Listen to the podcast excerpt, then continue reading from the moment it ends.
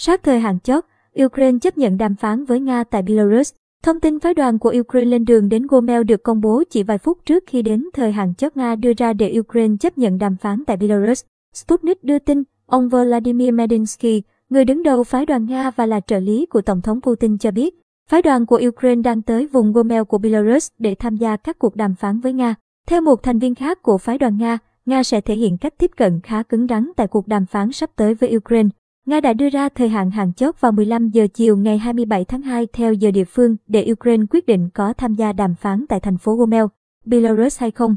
Renovosti dẫn lời ông Vladimir Medinsky cho biết, phái đoàn Nga ở lại Gomel chờ câu trả lời của phía Ukraine, và Ukraine đã chấp nhận đàm phán chỉ vài phút trước khi đến thời hạn chót.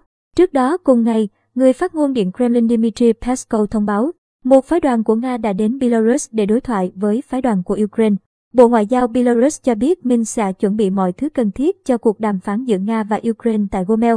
Tuy nhiên, Tổng thống Ukraine Zelensky đã từ chối đề nghị đàm phán của Nga tại Belarus, đồng thời cho biết ông muốn một quốc gia trung lập được lựa chọn để đàm phán.